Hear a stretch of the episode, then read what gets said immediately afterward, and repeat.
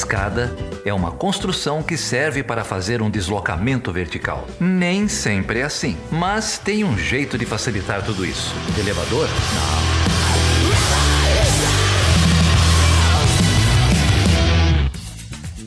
Olá, estamos começando o podcast Ela Chutando a Escada. Sou a Débora Prado, internacionalista, professora, feminista e mãe, não exatamente nesta ordem de importância.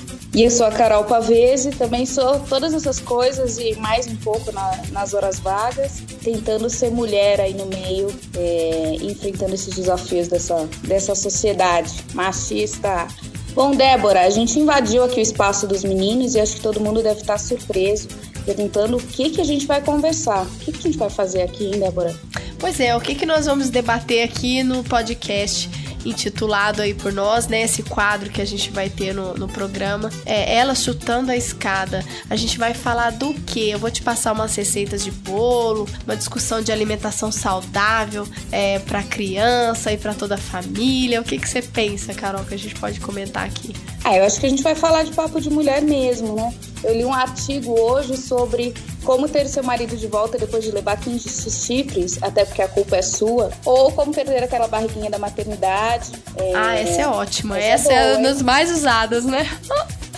Não, mas acho que esse, esse é o lugar errado para essas discussões extremamente relevantes para a vida moderna e que realmente vão mudar o jeito da gente pensar. Mas acho que a gente tem que fazer valer os nossos diplomas e fazer uma outra discussão aqui. Então, o que, que a gente está propondo? Pois então, nós vamos discutir hoje uma, uma, uma temática que é muito, aliás, nunca vi isso ser discutido no campo das relações internacionais, que é o debate que envolve gênero e reprodução humana. Isso, e para esse debate, a gente quer é, já consolidar a proposta desse podcast, que é fazer discussões periódicas sobre temas de uma agenda de gênero, mas não estudos de gênero, é, numa perspectiva interdisciplinar e multidisciplinar, trazendo profissionais especialistas de áreas das ciências humanas em geral.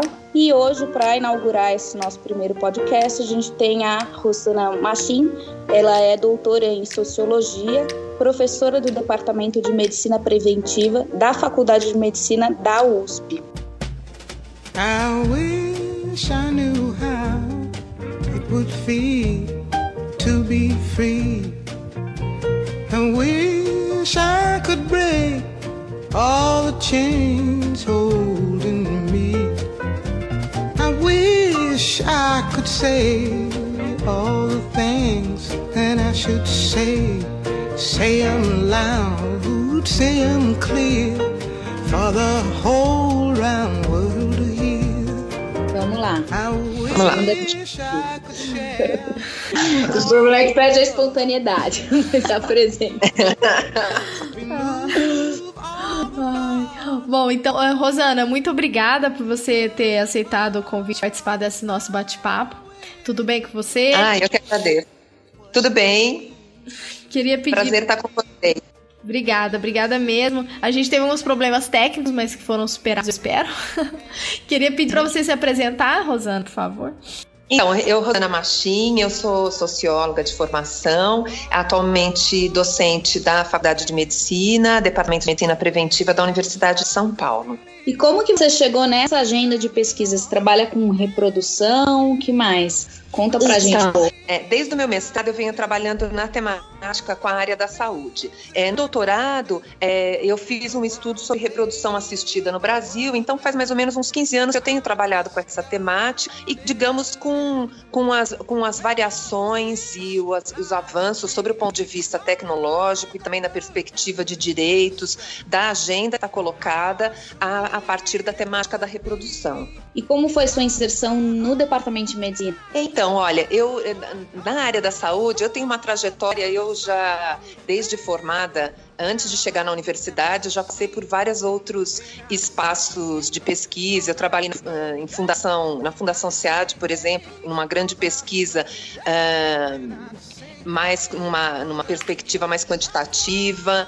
É, trabalhei no Instituto de Saúde da Central Única dos Trabalhadores e aos poucos, a partir do doutorado, é que eu fui me encaminhando para uma pesquisa de um, eh, de, um, de um enfoque, digamos, mais acadêmico. Então, antes de chegar na medicina da USP, eu também já havia trabalhado na, na Universidade Federal de São Paulo, também né, na conhecida Escola Paulista de Medicina. Então já faz algum tempo que eu estou próxima da área médica e estudando a temática da reprodução. Deve ser uma perspectiva bem multidisciplinar, bem interessante, né? Você deve ter uns insights é, e ao mesmo tempo contribuir para essa discussão da área médica com um olhar mais sociológico, né? Então acho que deve ser um debate bem bacana. Rosana, a gente estava dando uma olhada aqui, colando um pouco do seu trabalho para a gente entender uhum. um pouco mais sobre o que a gente ia discutir. E você tem trabalhado com a questão da, da reprodução e, e numa perspectiva bem diferente, né? É, uhum. É, a gente estava vendo aqui seus trabalhos sobre fertilização in vitro, ado, é, adoção e a questão de barrigas de aluguéis. Então é, é isso que a gente queria discutir um pouco com você. Formas de reprodução, né? Que elas fogem uhum. de um padrão convencional de, de uma uhum. estrutura familiar, uma mulher concebe um filho. E, e o mais, acho que o mais tradicional que a gente tem acesso é o in vitro, né? Que é uma, uma forma que muitos casais héteros recorrem. Mas uhum. a gente também estava vendo que, que isso cai numa rede internacional até de comércio de óvulos, comércios de esperma, né? Então que foge um pouco desse padrão. Você pode falar para a gente um pouco dessa Isso, atividade então. internacional? Aham, isso. Então, acho que é interessante a gente entender que, na verdade, essas tecnologias voltadas à reprodução, é, na verdade, elas possibilitam, é, elas, elas surgem voltadas para casais heterossexuais, portanto, para resolver o que se chamava, naquele contexto, problema de infertilidade, ou seja, dificuldades que casais tinham para reproduzir.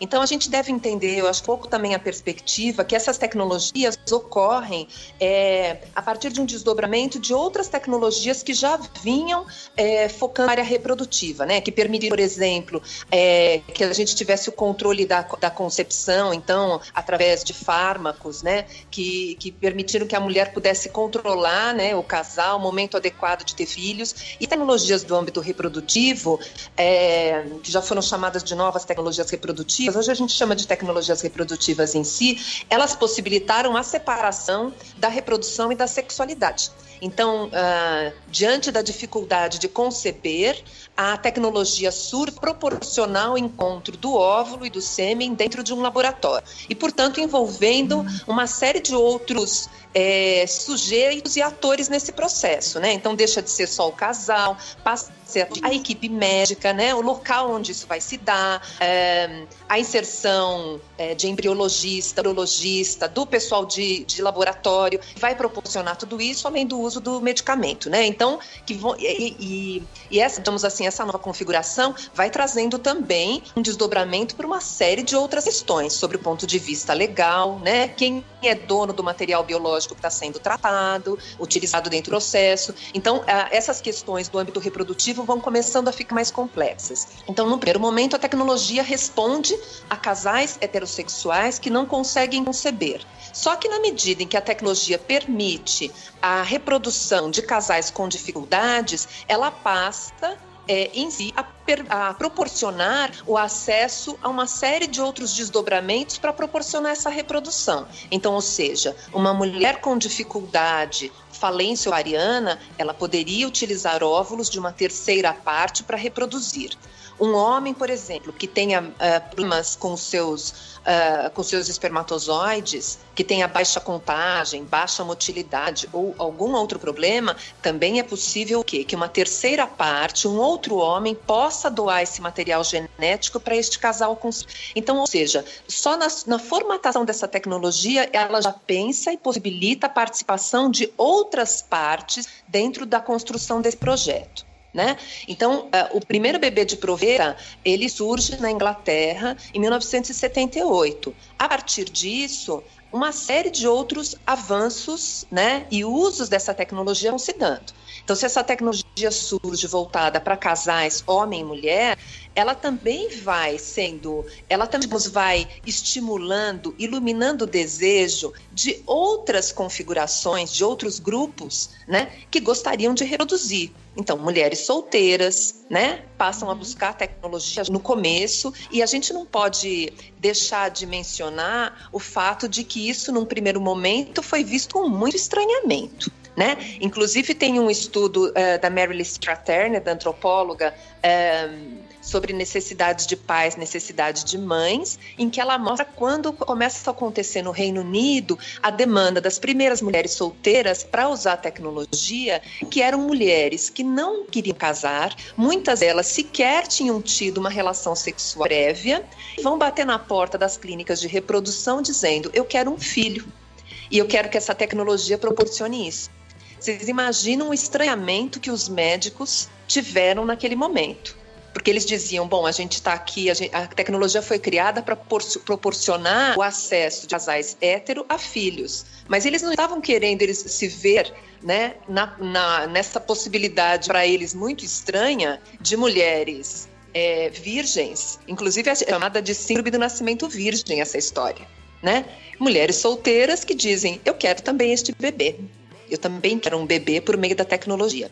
Então, e aí a partir disso, é, a gente pode imaginar que em torno dos, anos 80, 90, essas tecnologias vão se disseminando e também vão estimulando, portanto, outros grupos sociais a desejar a reprodução.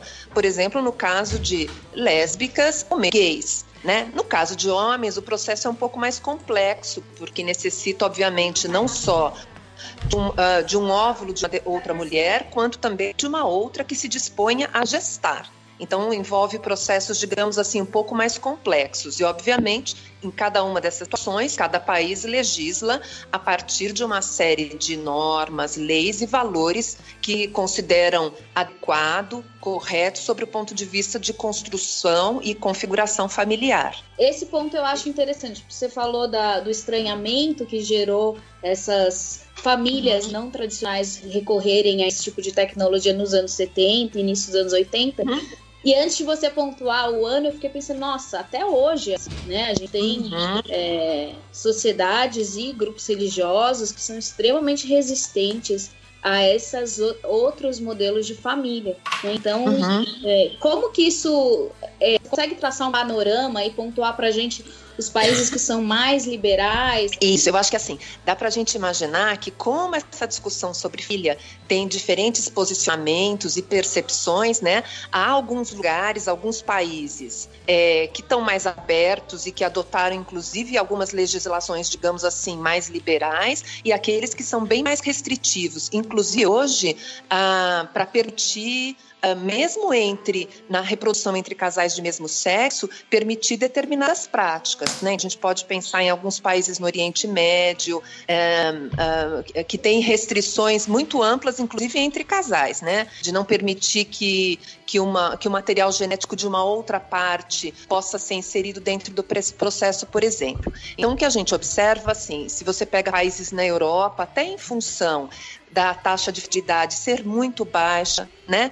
De boa parte desses estados não conseguirem nem, nem repor a população, né? Uh, em idade é, da necessidade de jovens, né, são países que muitas vezes a regulação é um pouco mais ampla e que o próprio Serviço Nacional de Saúde, é, digamos, é, financia a possibilidade daqueles que não conseguem conceber de usar essas tecnologias. Né? Por exemplo, a gente pode citar aí, pensando na Inglaterra, é, na Espanha, né? em alguns outros países nórdicos, onde você consegue o financiamento dessas tecnologias que são caras, né, é, para boa parte da população e que são mais abertos. Por exemplo, a Itália durante um bom tempo teve uma legislação relativamente aberta em relação às suas práticas, só que ela passa a adotar a partir de um determinado momento uma legislação muito mais restritiva, que por exemplo impede inclusive é, algumas é, situações de congelamento. Então, o que fez com que muitas mulheres na Itália deixassem usar as clínicas no seu próprio país e passassem a buscar outros tratamentos alternativos né, em outros países onde essas práticas são permitidas. Por que esse retrocesso? Você sabe? É, e muitas vezes é, em razão de determinadas pressões internas, né, uhum. de determinados grupos. Nem todos os países, por exemplo, possuem uma lei nacional que, uh, que, que estabeleça as normativas do campo. Por exemplo, no Brasil, a gente não tem uma lei. Né? A gente tem normas do Conselho Federal de Medicina que uh, estabelecem quais são os parâmetros éticos, legais, normativos do campo. E a gente também tem outros países que, por exemplo, também não têm leis, acabam tendo determinadas, determinadas normativas uh, de uma determinada categoria profissional. Quer dizer, se a gente, por exemplo, fala dos Estados Unidos, nos Estados Unidos, em geral, você tem normativas que são regionais e estaduais e não nacional. Uhum. E, por exemplo, no caso dos Estados Unidos, é onde a gente figura boa parte da, digamos assim, uma certa indústria do campo reprodutivo.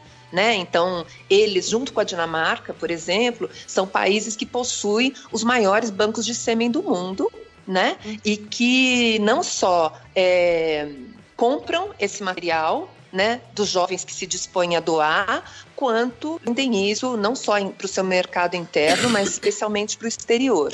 Né? Em relação aos óvulos, eles também têm prática de pagar as mulheres e vender esse material, né? Quando é, é a, a, utilização do que a gente chama do material genético de terceiros, né? É, em geral, é, há muitas restrições internacionais em relação a isso.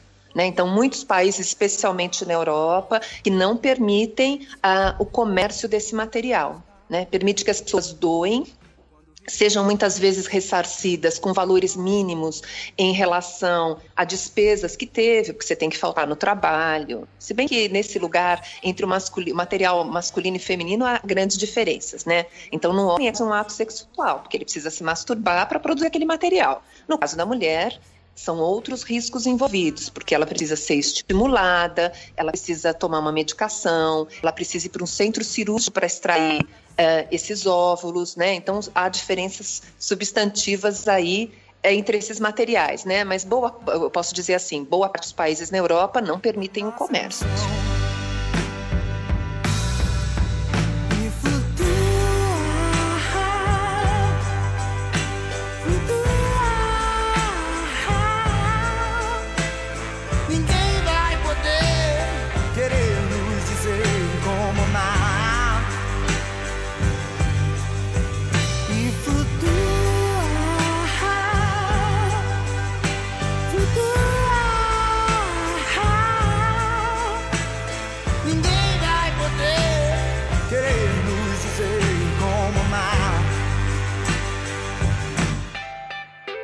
E no Brasil, como que funciona isso?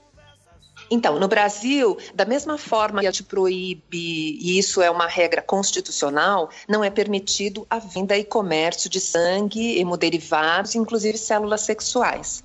Né? Então, é permitido, no caso dos óvulos, uma normativa do Conselho Federal de Medicina que permite que uma mulher possa doar óvulos para outra desde que ambas estejam em tratamento buscando engravidar. Então, uma mulher vai na clínica, ela é estimulada, porque você tem que tomar uma medicação né, uh, durante um determinado período para se aquilo que ocorre normalmente conosco, a gente produz um óvulo por mês, no caso com essa estimulação e essa medicação, você vai amadurecer os óvulos de uma mesma hora, de uma mesma vez. Né? Então tem mulheres que vão produzir 8, 10, 25, aí depende um pouco de cada uma e da idade da mulher. Então ela produz vários óvulos é, de uma mesma vez. E esses óvulos são extraídos e isso eles podem ser congelados ou vão para um laboratório para se uh, juntar né, para, para o processo de fecundação para produzir outros embriões. Então, no caso brasileiro, só nesse contexto é, que eles chamam de doação compartilhada de óvulos. Com relação ao sêmen, a gente proíbe o comércio. Né? Então, o homem que deseja doar, ele pode fazer isso, uh, ele tem um acompanhamento é, da sua situação de saúde, toda avaliação para esse material, mas ele não pode receber nada, nem ajuda de custo, para não caracterizar é, o comércio desse material. E no caso brasileiro, a gente trabalha com a perspectiva do anonimato.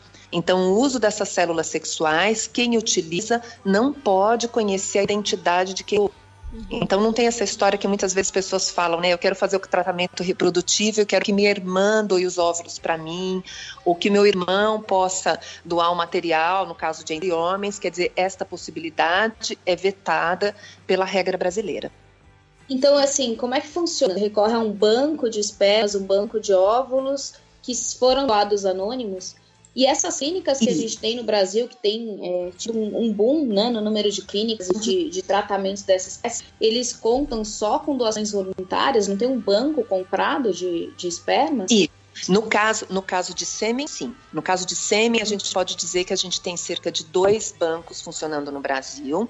É, nesses bancos, eles captam de doadores brasileiros, processam material. A gente precisa dizer que, que é um processo relativamente longo, porque o homem vai, faz uma consulta, faz uma entrevista, saber se ele está dentro da idade, a condição de saúde dele. Aí ele faz várias testagens, sorologias, por exemplo, para hepatite, para HIV. Uh, depois dessas testagens é da qualidade do sêmen, aí depois a testagem é, é, é, é, repetida com três meses, com seis, aí só depois de tudo isso, que se tiver tudo ok, ele vai poder colher uma amostra. Então, vocês estão vendo que é um processo relativamente longo, do qual a, a pessoa não recebe nada, quer dizer, no certo sentido, vai receber uma avaliação, um check-up, um diagnóstico da sua saúde. Então, no Brasil, a gente tem esses bancos que cumprem este papel. No caso das clínicas, se elas precisam desse material, elas vão acionar esse banco né, e vão comprar este material.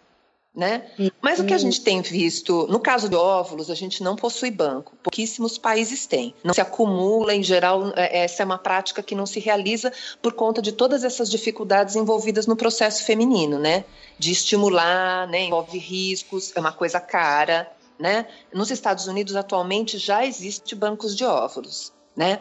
É, que é uma, digamos assim, trabalha numa perspectiva quase de uma indústria nessa área. Eu vi, li um de seus artigos que é possível declarar até no imposto de renda, você tem que declarar se você vende óvulo, é isso? Nos Estados Unidos? Ah, isso no caso dos Estados Unidos, veja, olha, isso é bem interessante, porque mostra pra gente o quanto isso certamente, em um certo sentido, se configura como um trabalho. Então, uma, quem trabalhou, fez um, tem um livro bastante interessante da René Almelind, e que ela faz uma etnografia da, dessa indústria de fertilidade nos Estados Unidos, acompanhando o processo não só de quem doa, né, e vende, né? Uh, uhum. Sêmen e óvulos, quando as empresas que atuam no setor. No, no, caso americano, tem todo um processo de agenciamento né, especialmente no caso do óvulo. E ela mostrando o quanto isso é um mercado generificado. Então, para o homem, ele ganha um valor em torno de 70, 90 dólares por amostra doada. Boa parte deles são jovens, são estudantes universitários. E é bem interessante como isso é um mercado que vai captar uma série de desejos, ideais né, reprodutivos é que boa parte desses homens estudam em grandes universidades. Você vai ver o folder, inclusive, você entra nos sites, é, a propaganda é que se trata de sêmen de estudantes de Harvard, de Princeton, né? E que isso tem uma qualidade, né? Porque eles são ah, eles são bem apessoados, são atléticos, Uh, e o homem, para realizar essa prática lá, ele é percebido como alguém que está realizando um job. Né? Então, ele está fazendo um trabalho de doar este material e disponibilizar esse no site. No caso da é enfatizado substantivamente uma perspectiva altruísta, em que elas vão vender os óvulos e os óvulos não têm um preço definido tabelado previamente. Depende muito do perfil desta mulher. Se ela é jovem, se ela já teve filhos, se ela é bonita, se os filhos dela são saudáveis, né? Várias, vários elementos vão entrar na perspectiva de fazer este preço. Elas podem ganhar 2.500 dólares, 5 mil, às vezes 8 mil dólares pelos seus óvulos.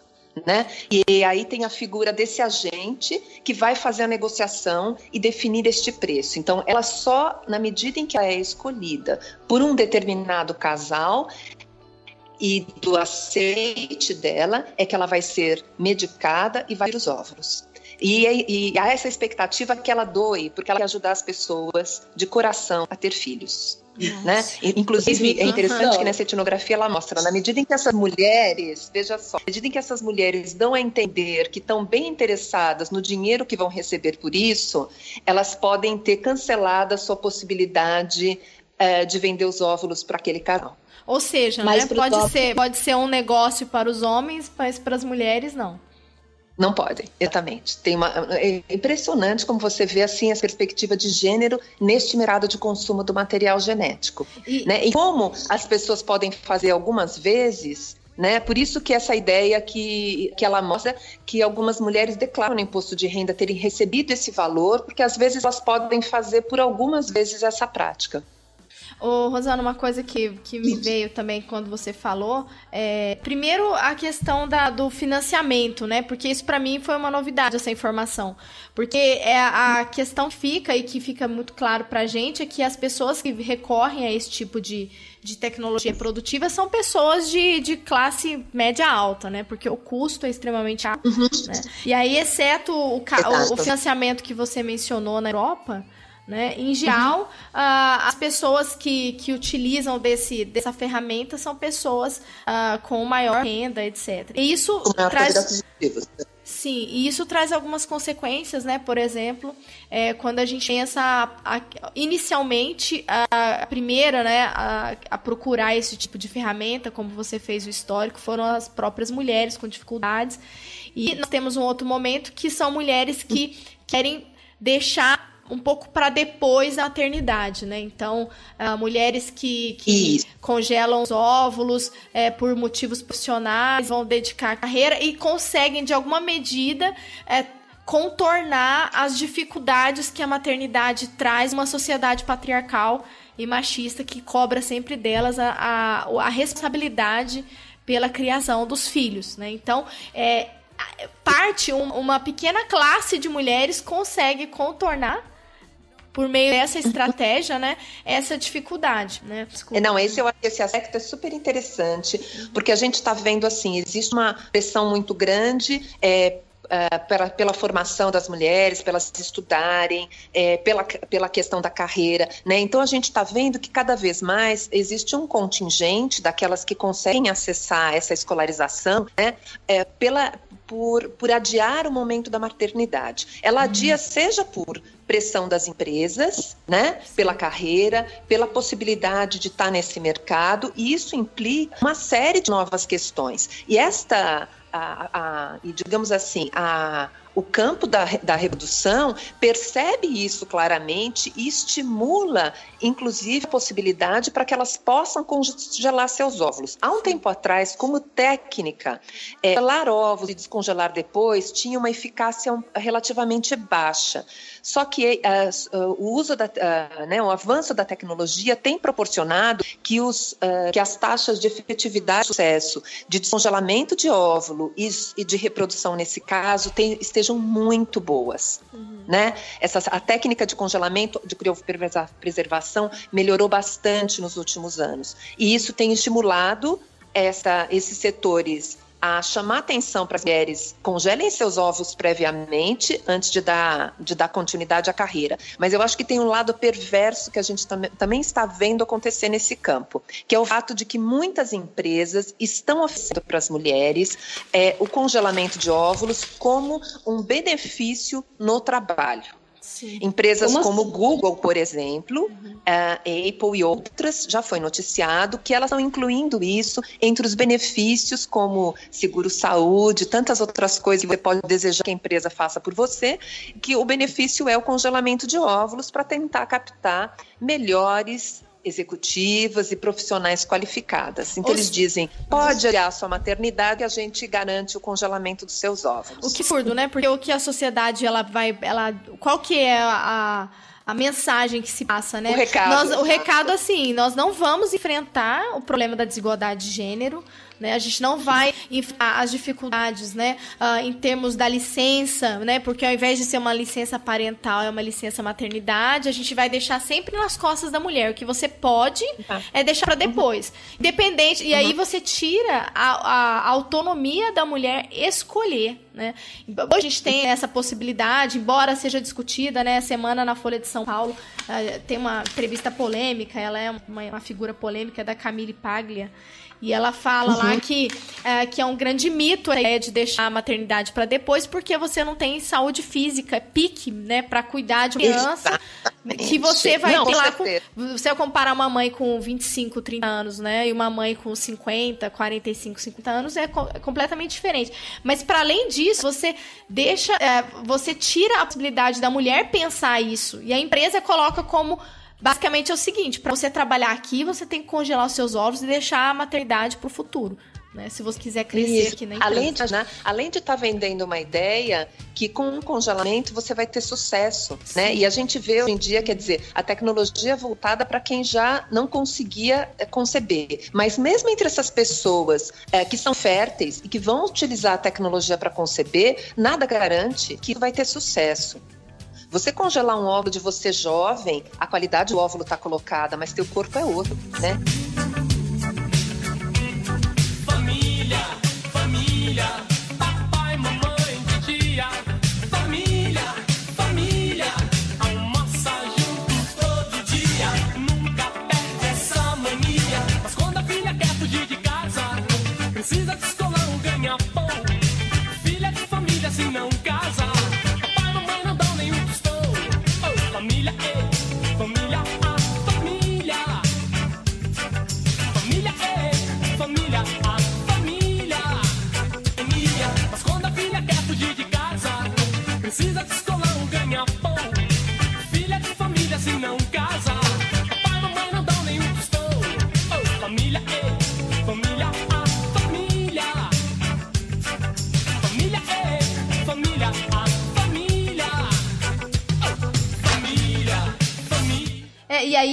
Que, que, que, eu, que eu queria problematizar aqui com a gente, né, a gente debater, é a questão da própria opressão, né? Porque aí você abre essa, essa possibilidade, né, altamente é, questionável, né, para a mulher, mas a mulher branca e a mulher classe média alta vai ter acesso a isso.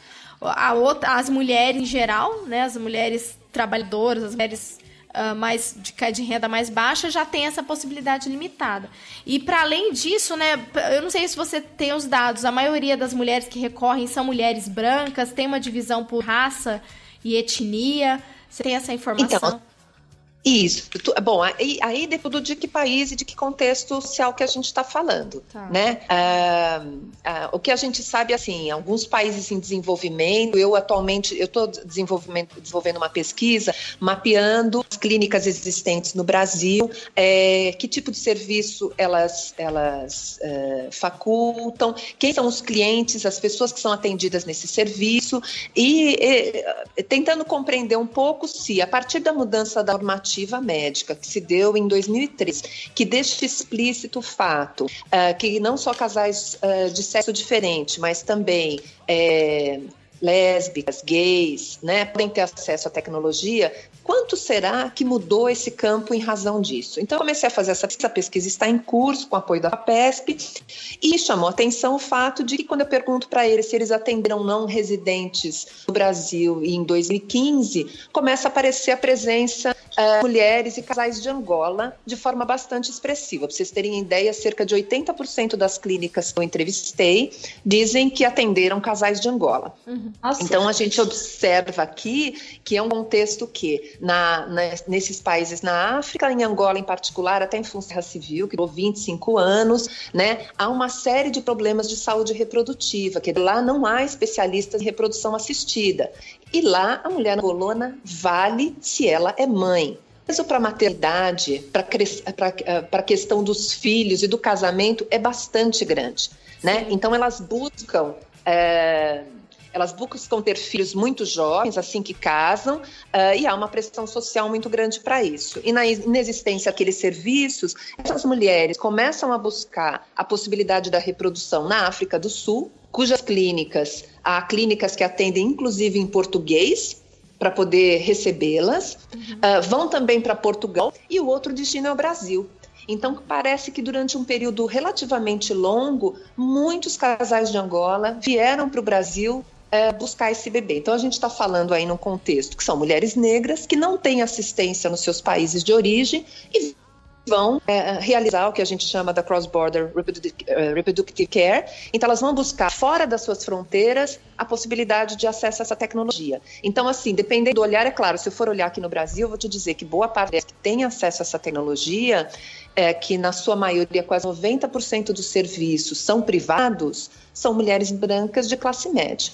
Algumas delas, uh, se a gente pensar nos serviços públicos, existem alguns serviços universitários e públicos e os custos são mais baixos. Então, a gente pode ter perfil de outras mulheres de classe é, classes sociais mais baixas, tendo acesso a essas tecnologias, mas em sua maioria, de fato, é só quem tem poder aquisitivo para poder pagar. Então, a gente vê que tem, é, tem um movimento em alguns países, principalmente europeus, para uma democratização disso e políticas públicas que acompanhem essas mudanças né, de tecnologias e mudanças sociais também, né? Porque isso requer uma, uma nova concepção social do que é família, do que é permitido, socialmente aceito ou não. É, por outro lado, a gente tem um movimento de uma percepção de oportunidade de mercado, né? Então, da comercialização dessas clínicas e tudo mais. E a gente ainda tem esses países, como o nosso caso, que isso acaba ficando muito elitizado, não acompanha. Né, nem socialmente, nem politicamente, essas transformações nesse sentido, nem de democratizar e nem de comercializar tanto, né, já que é, a venda ainda é proibida. Isso.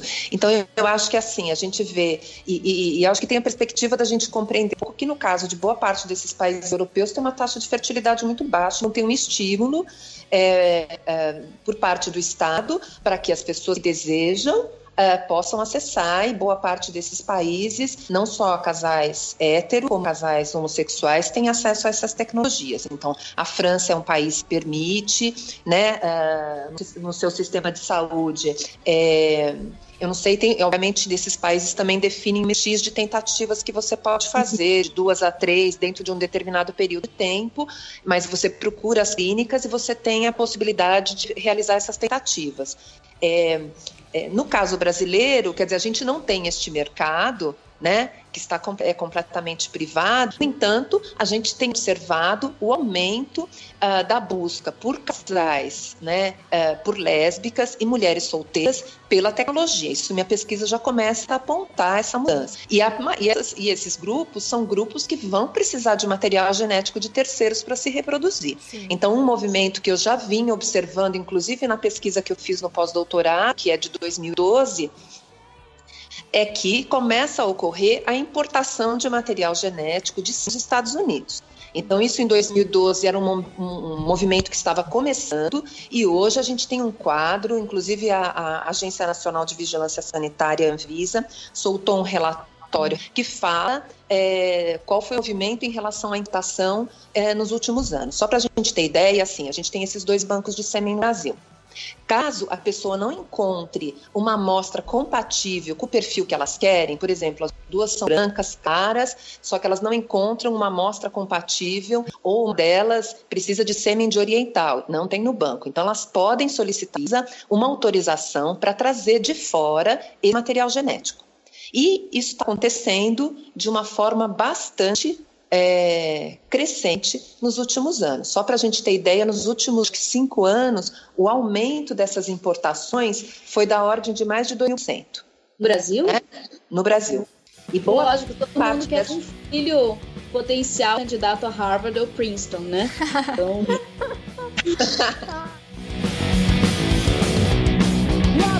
infração moral e as consequências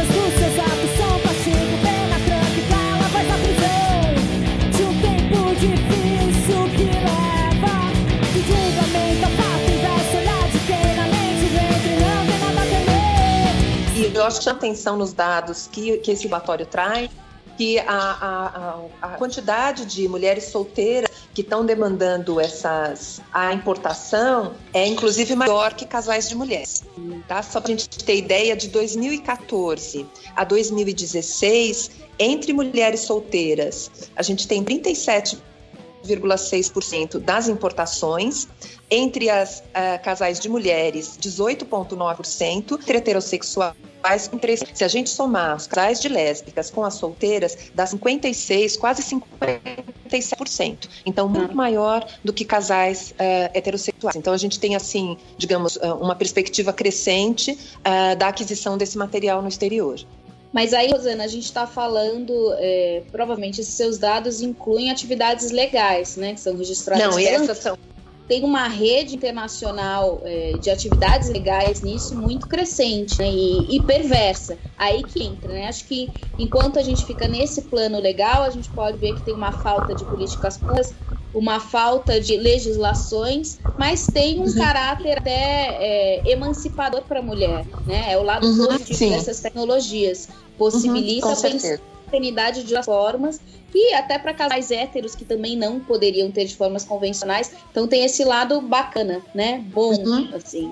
Mas tem um lado de uma atividade legal que, que, que perpetua uma, uma condição de exploração de gênero muito cruel né? com o comércio uhum. desses óvulos e principalmente eu acho com a questão das barrigas de aluguéis, né?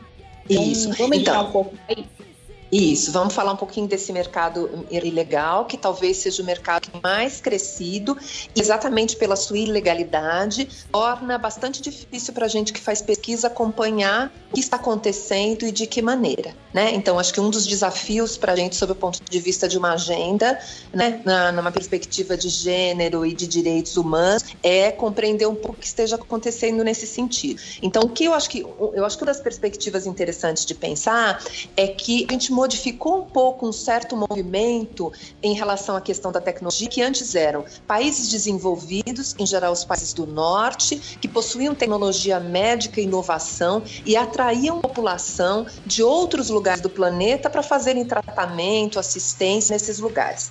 Hoje a gente vê crescer bastante a presença de países em desenvolvimento que estabeleceram um certo mercado, boa parte deles com apoio inclusive do Estado, uh, que vai criar um verdadeiro setor privado que permite a exploração e o comércio, trazendo pessoas de outras localidades para uh, utilizar essas práticas. Então a gente vê isso acontecendo, por exemplo, Índia, Tailândia, Nepal, né? países que passam a tentar atrair é, potenciais interessados em reprodução para, uh, para os seus países. Né? Então, a Índia hoje se configurou como um espaço, uh, especialmente de barriga de aluguel, porque ela percebeu a possibilidade de oferecer essa prática a valores muito menores do que aqueles que são praticados nos Estados Unidos, por exemplo. E quando eu falo os Estados Unidos, obviamente eu estou falando as duas costas, né? É, falando um pouco na costa oeste, né? Na costa leste, onde essas práticas ocorrem. No centro dos Estados Unidos há muita restrição para muitas dessas práticas. Em muitos lugares a barriga de aluguel é proibida. O Bible Belt, a parte do, do cinturão da Bíblia, onde tem. Sim, no sul dos Estados Unidos. Isso, mas em, é, em que essas práticas são todas proibidas. Então a Índia viu a possibilidade desse crescimento, né? E eh, criou, estabeleceu uma série de clínicas e essa prática, inclusive tem, uh, tem até uma jornalista brasileira é, que, foi, é, que utilizou esse serviço, teve o bebê na Índia por barriga de aluguel, ela escreveu um livro sobre isso, contando um pouco dessa experiência dela, né? Das dificuldades reprodutivas no Brasil e ter utilizado ainda isso. Então, vai se estabelecendo em países em desenvolvimento a prática uh, e que, na verdade, vai desafiando uma série de estados que não permitem isso nas suas fronteiras, mas a população se movimenta para tentar ter acesso a isso. E não só a barriga de aluguel, como a questão da venda de ovos. Então, hoje eu até escrevi né, uh, um capítulo nesse livro uh, sobre reprodução assistida nas relações de gênero na América Latina, que eu exploro um pouco essa perspectiva internacional. Então, a gente vê, por exemplo, que, que é muito demandado pelas mulheres que estão nos países centrais da Europa a compra de óvulos de mulheres do leste europeu. Mulheres que têm dificuldades de manutenção, né, de trabalho, e muitas vezes vão utilizar a perspectiva de vender seus óvulos como algo que vai remunerar diante das dificuldades do mercado e da colocação. Então, por exemplo, tem uma pesquisadora no, na, no, no, período que eu tive na London School, uma das colegas trabalhar com uh, explorando situações uh, reprodutivas entre Israel e a Romênia o que acontecia no Estado de Israel, da necessidade das mulheres uh, de óvulos, e elas identificavam os óvulos numa perspectiva de fenótipo né, mais parecido com elas entre as romenas. Então, se instalou uma clínica de Israel na Romênia que captava os óvulos dessas mulheres. Muitas vezes eles vão para as áreas rurais, onde tem mulheres. Uh, eu não diria ingênua, mas pessoas que têm mais dificuldades de acesso à informação, né? E que vão estimular essas mulheres para irem para cidades centrais para vender seus óvulos dentro desse processo. Então, assim, a gente até considera que isso, na verdade, é quase um mercado terceirizado, no sentido que é um trabalho, né? As mulheres estão tendo que vender seus óvulos, muitas vezes, para sobreviver. Né? Então, esta é uma prática, digamos assim, ilegal e que tem acontecido em vários países, né? este tipo de tráfico. Mas... Né? Então, assim, Hum. Só uma dúvida, Rosana. A barriga de aluguel, ah. ela é legalizada nos Estados Unidos e em alguns outros países da Europa ou não? Ela é permitida, nos Estados Unidos ela é permitida, em outros países da Europa não.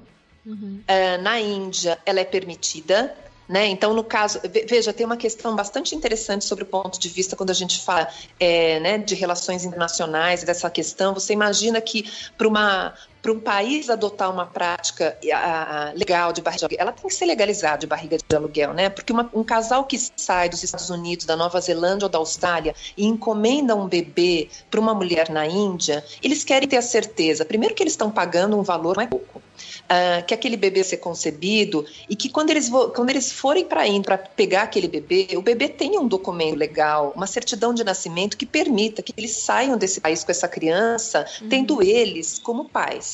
Então é necessário que haja uma articulação não só de clínicas, que essas clínicas não podem ser clandestinas, elas têm que produzir documentos e registros que sejam confiança para quem está adquirindo aquele serviço, porque afinal de contas é um bebê.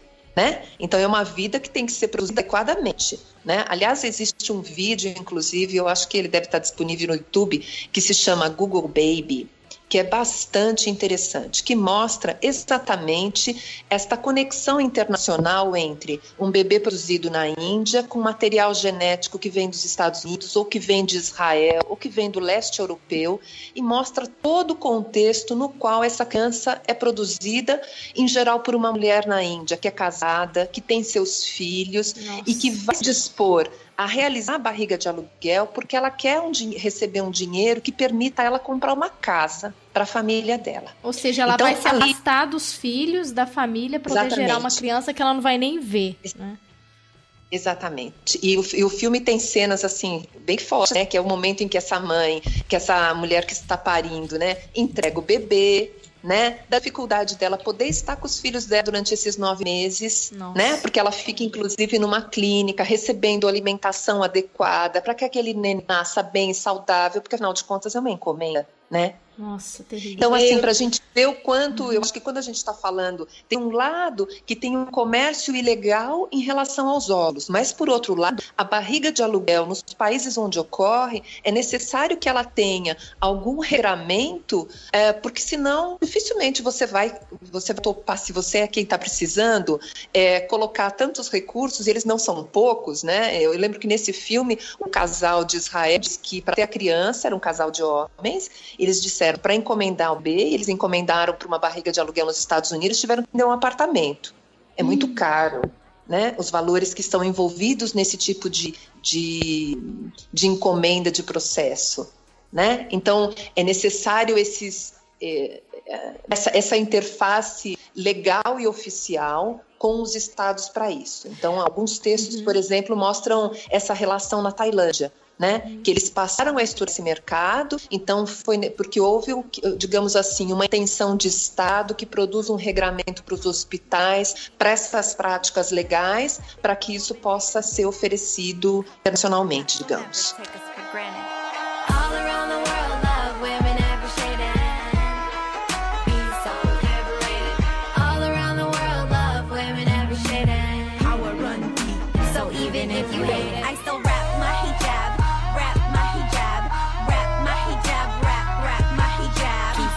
Posso dar uma.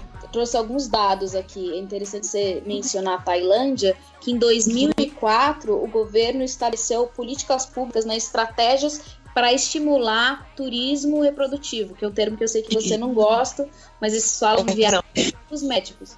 E provavelmente Uhum. não é em busca de tecnologia que, que esse turismo vai, vai atrair, né? Então, Uhum. é essa questão. Na Índia, desde 2002, a questão de barriga de aluguel é pedida, é legal. E a gente tem atualmente, o número é, é- A gente tem algumas clínicas também não registradas, mas gira em torno de 3 mil clínicas.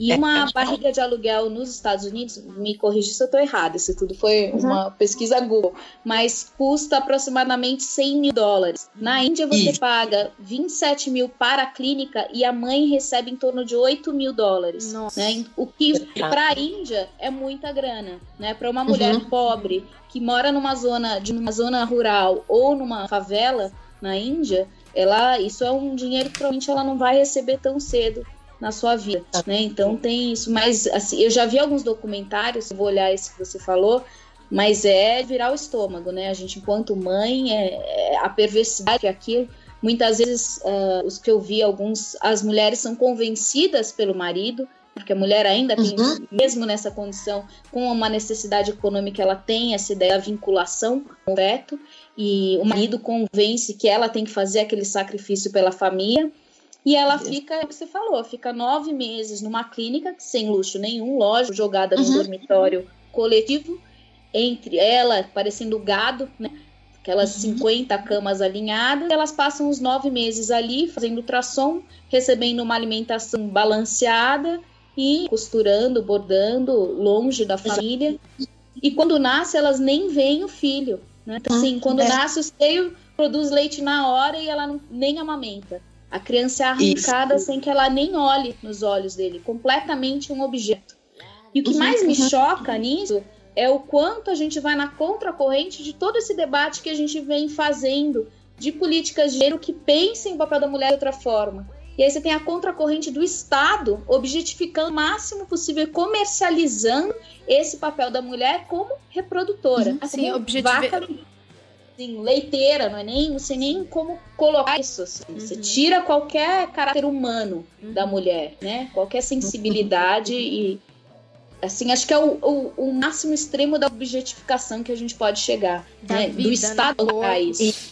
Não, e, e- e falando assim do quanto é uma questão sobre a perspectiva de gênero delicada, né? Porque assim, ao mesmo tempo é, né, que, a- que essa mulher é objeto dessas políticas e ah, de desigualdades e iniquidade de gênero, quer dizer, você também tem outros grupos que estão demandando acesso a determinados direitos. Né? Quer dizer, direitos e acesso de determinados grupos estão implicando que determinadas mulheres figurem dentro desse processo como corpos eh, viáveis e viabilizados para a reprodução de outros grupos, que são Sim. aqueles que têm poder econômico e Sim. recursos para poder mandar esses direitos até pelos pros estados, né? Sabe uma coisa Tem uma relação de classes, né? Sim. Aí um choque de um conflito de classes, né? De interesses de classes.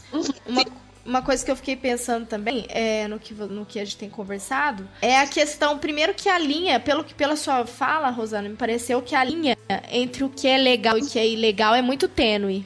É uma linha bem tênue, assim, nesse sistema, né? E a, e a nossa conversa, ela vai caminhando mostrar justamente que e para se contrapor à visão do senso comum mesmo que a gente tem é sobre a questão de técnicas reprodutivas como instrumento de liberdade de emancipação é, das mulheres porque no, porque a gente tem três situações que, que você mencionou aí e que mostram e que vão, que vão reforçar a, a objetificação da mulher, do corpo da mulher e também uma violência do, do próprio corpo, né, feminino. E aí, os três momentos que você falou que eu te anotei aqui, eu tava pensando, é a questão Primeiro, de casais heterossexuais em que a mulher procura a clínica por entender que ela não vale nada se ela não for mãe, né? Porque a maternidade ela é altamente valorizada, né? E a mulher que é infértil, né? ah, é considerada sem valor. Isso não só na Angola, mas no Brasil mesmo, né? Em países de tradição cristã, se a gente pensar numa visão mais conservadora a respeito do cristianismo, né? Não, não a, a, religião em si, né? A religião ela vai colocar, né, que a mulher tem que exercer esse papel. Então aquela mulher que não é mãe, ela tem, ela não tem valor, né? Então já é uma violência com relação a essa perspectiva.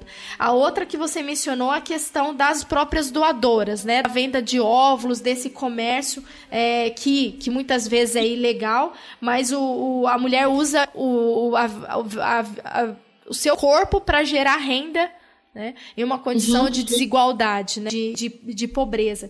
E por último, a questão da, das barrigas de aluguel. Né? Então, na verdade, ao contrário dessa visão que a gente tem e que a mídia, a sociedade acaba abarcando muito a questão das tecnologias reprodutivas como instrumento de liberdade e de emancipação, o que eu vejo aqui com a nossa conversa é que, na verdade, vem a reforçar a opressão e a, e a exploração né, das mulheres. É, também. Eu, eu acho que tá, tá as duas coisas, é, duas coisas bem postas dentro desse contexto, né? E eu observo até quando você vai observar, é, considerando assim entrevistas que eu fiz com, com lésbicas, né? Quanto essa discussão é, da necessidade de viver o processo biológico, né, o processo físico, o envolvimento que é o gestar, parir, amamentar, está completamente traspassado nessa construção do lugar de gênero, né? E, e como isso vira uma, uma certa opressão muitos grupos, né? Autonomia e liberdade para poder definir uma orientação, para falar de uma determinada construção de identidade de gênero, a gente continua às vezes reforçando uma uhum. série de elementos que tende cada vez mais a reforçar a ideia da coisa da maternidade, desse corpo, né? Sim. Do que nós somos a partir desse contexto. Né? É, o, é, o, lado escuro, né? Que pouco se fala e que, que poucos conhecem.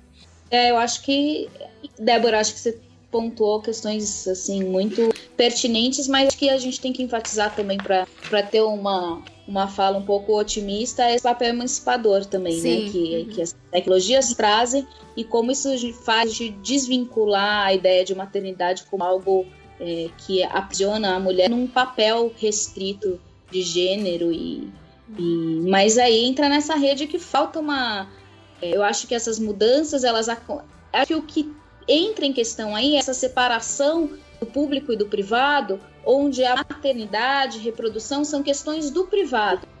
E aí a gente vê essa pouca ascendência da temática numa esfera pública, porque são temas que ficam confins no privado.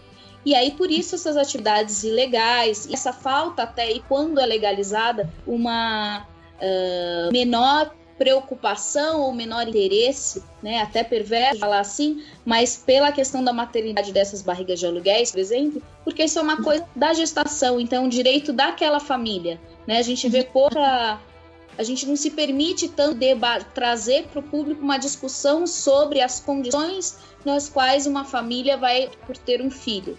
Quando tem isso, é sempre num, num sentido muito uh, muito pejorativo e de repressão, e aí a gente vai ter grupos religiosos completamente contra a adoção, contra casais de lésbicas e, e gays adotarem e tudo mais, né? É sempre, a gente joga sempre com concepção de família uhum. tradicional, mas a gente não traz esse, e não dá um lugar de fala na esfera pública para quem é vítima também desse processo. Sim. Né? E aí, é, e tem até assim, quando eu estava né, vendo material também, ah, para potencializar o ganho sobre essas mulheres, muitas vezes paga-se a, a, a, barriga de aluguel para uma criança, aí impl, é, implantam vários, inseminam vários óvulos, então ela tem uma gestação múltipla, um dos filhos vai para a família que pagou, e aí fica um mercado negro com três crianças extras, dois, duas crianças extras, que são vendidas pela clínica para quem quiser comprar, porque a mãe gerou mais de um filho, né? Assim, então, para a gente ver o, o grau que isso mas que isso pode atingir. Agora eu fiquei né? curiosa, como assim? A compra e a criança é adotar? Como fica isso? Agora eu fiquei. É, curiosa. o que eu vi era. Aí, Rosana, você é, você é expert aqui. Mas foi uma mãe que ela que colocaram, né, inseminaram mais de um óvulo fecundado dentro dela. Então ela gerou três crianças. Ela estava com com, com três com gêmeos ali naquela barriga. E o que foi e o casal que encomendou foi comprado era um só. Nossa. Entendeu? Então o casal levou um, Você pegaram essas duas outras crianças, inclusive é uma reportagem que eu vi no, no YouTube, mas de um, um, um canal de televisão, e ofereceram para a repórter se ela queria comprar uma criança que tinha nascido extra. Tipo cachorro, sabe? Gente. É. É assim. Que loucura. É, eu, é, que tem, acho que essa questão é, dessa tensão do lugar do privado e do público, né? E, e eu acho que isso que permite é, que determinadas situações, quando a gente olha e, e nesse vídeo, e nessa situação na Índia, que você veja tantas crianças abandonadas, né? Ao mesmo tempo que tantas outras estão sendo encomendadas para serem super bem recebidas, queridas, né? Num contexto né, da possibilidade de consumo e de realização, de desejo e autonomia reprodutiva. Então, essas questões, eu acho que precisam ser colocadas, e vocês estão corretas em apontar isso, num, num debate mais público. Né? Quanto mais é, essa discussão fica cerceada numa perspectiva de direitos individuais, a gente tende a reforçar várias dessas de- desigualdades e iniquidades para as quais o, dinheiro, o capital, o consumo é que vão dar- dar essas linhas desse mercado.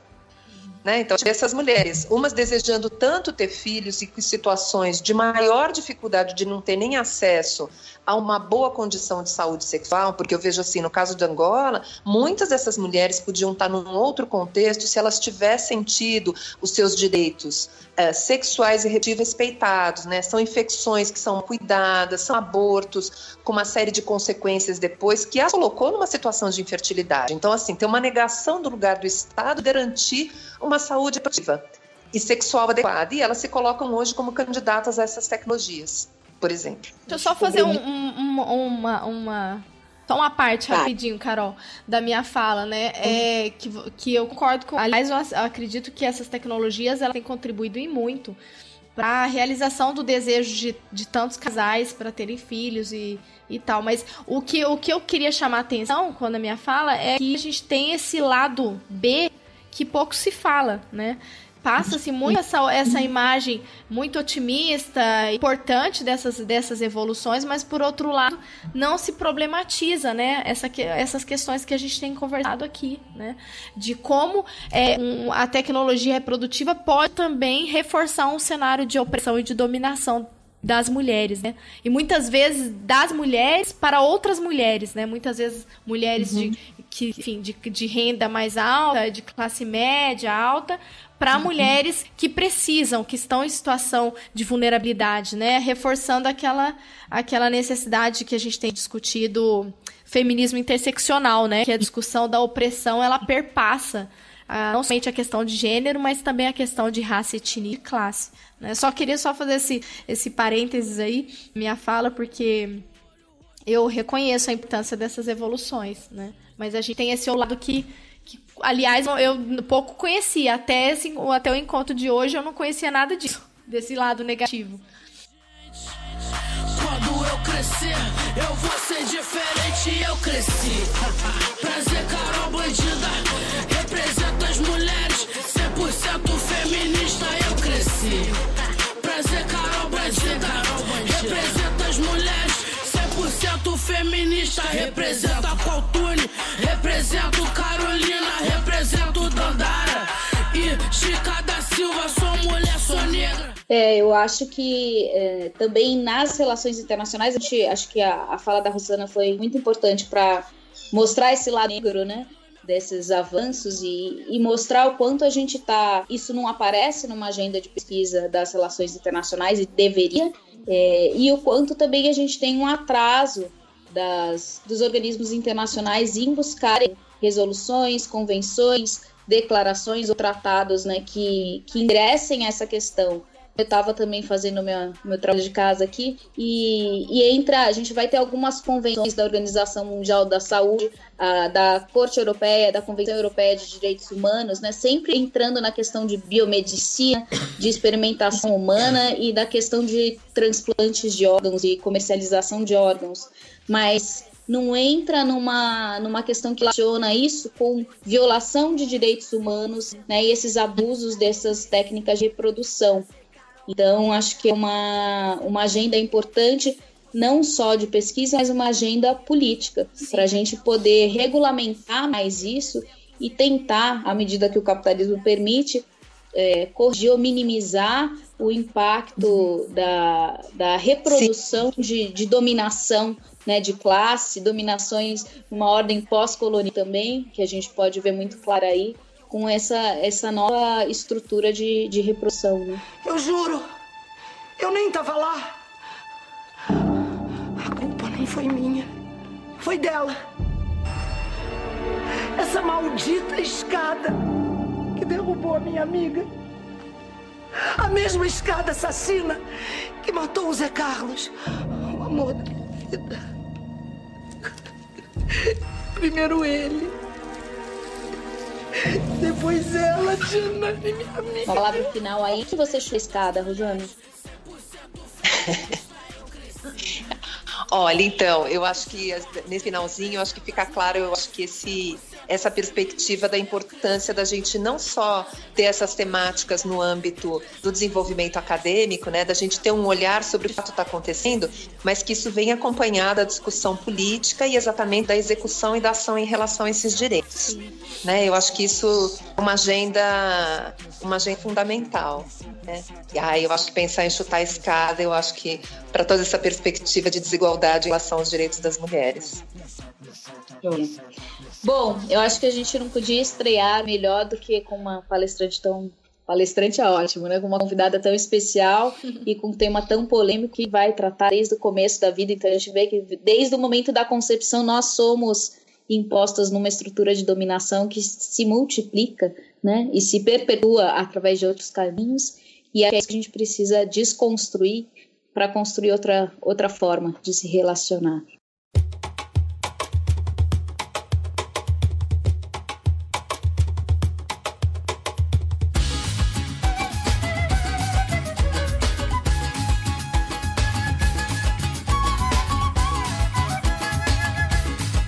Bom, então finalizamos aí essa conversa interessantíssima com um tema aí, como a gente havia falado, muito pouco discutido e, e tão importante uh, para o debate de gênero e, e, relações internacionais. O nosso quadro Ela Chutando a Escada. E nós temos alguns canais de, de diálogo aí com os ouvintes. Já que a gente vai parasitar esse podcast dos meninos, vamos parasitar também as redes sociais. Vocês podem entrar em contato via página do Face, Chutando a Escada, é, o e-mail, perguntas, Chutando a Escada. É isso aí, Débora? Me ajuda aí. Ai, caramba, calma aí. a Ai, gente nem tô... conhece a porcaria do e-mail. Quem quiser sugerir temas também, a gente vai adorar saber o que vocês acharam e, e, contribuir com esse debate aí na nossa conquista rumo à dominação do universo.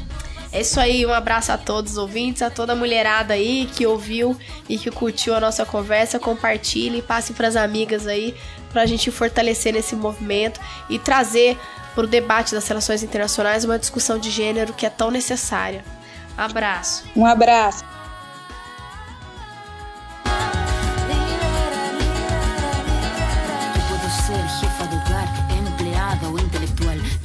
Ser protagonista de nuestra historia y la que agita la gente, la comunidad, la que despierta la vecindad, la que organiza la economía de su casa, de su familia.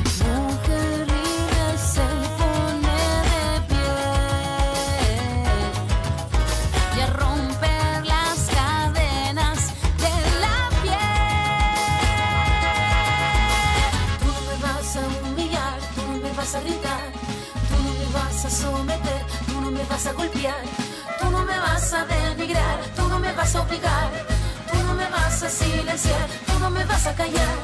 No sumisa ni obediente, mujer fuerte, insurgiente, independiente y valiente, romper la cadena de lo indiferente, no pasiva ni oprimida, mujer linda que das vida, emancipada en autonomía, antipatriarca y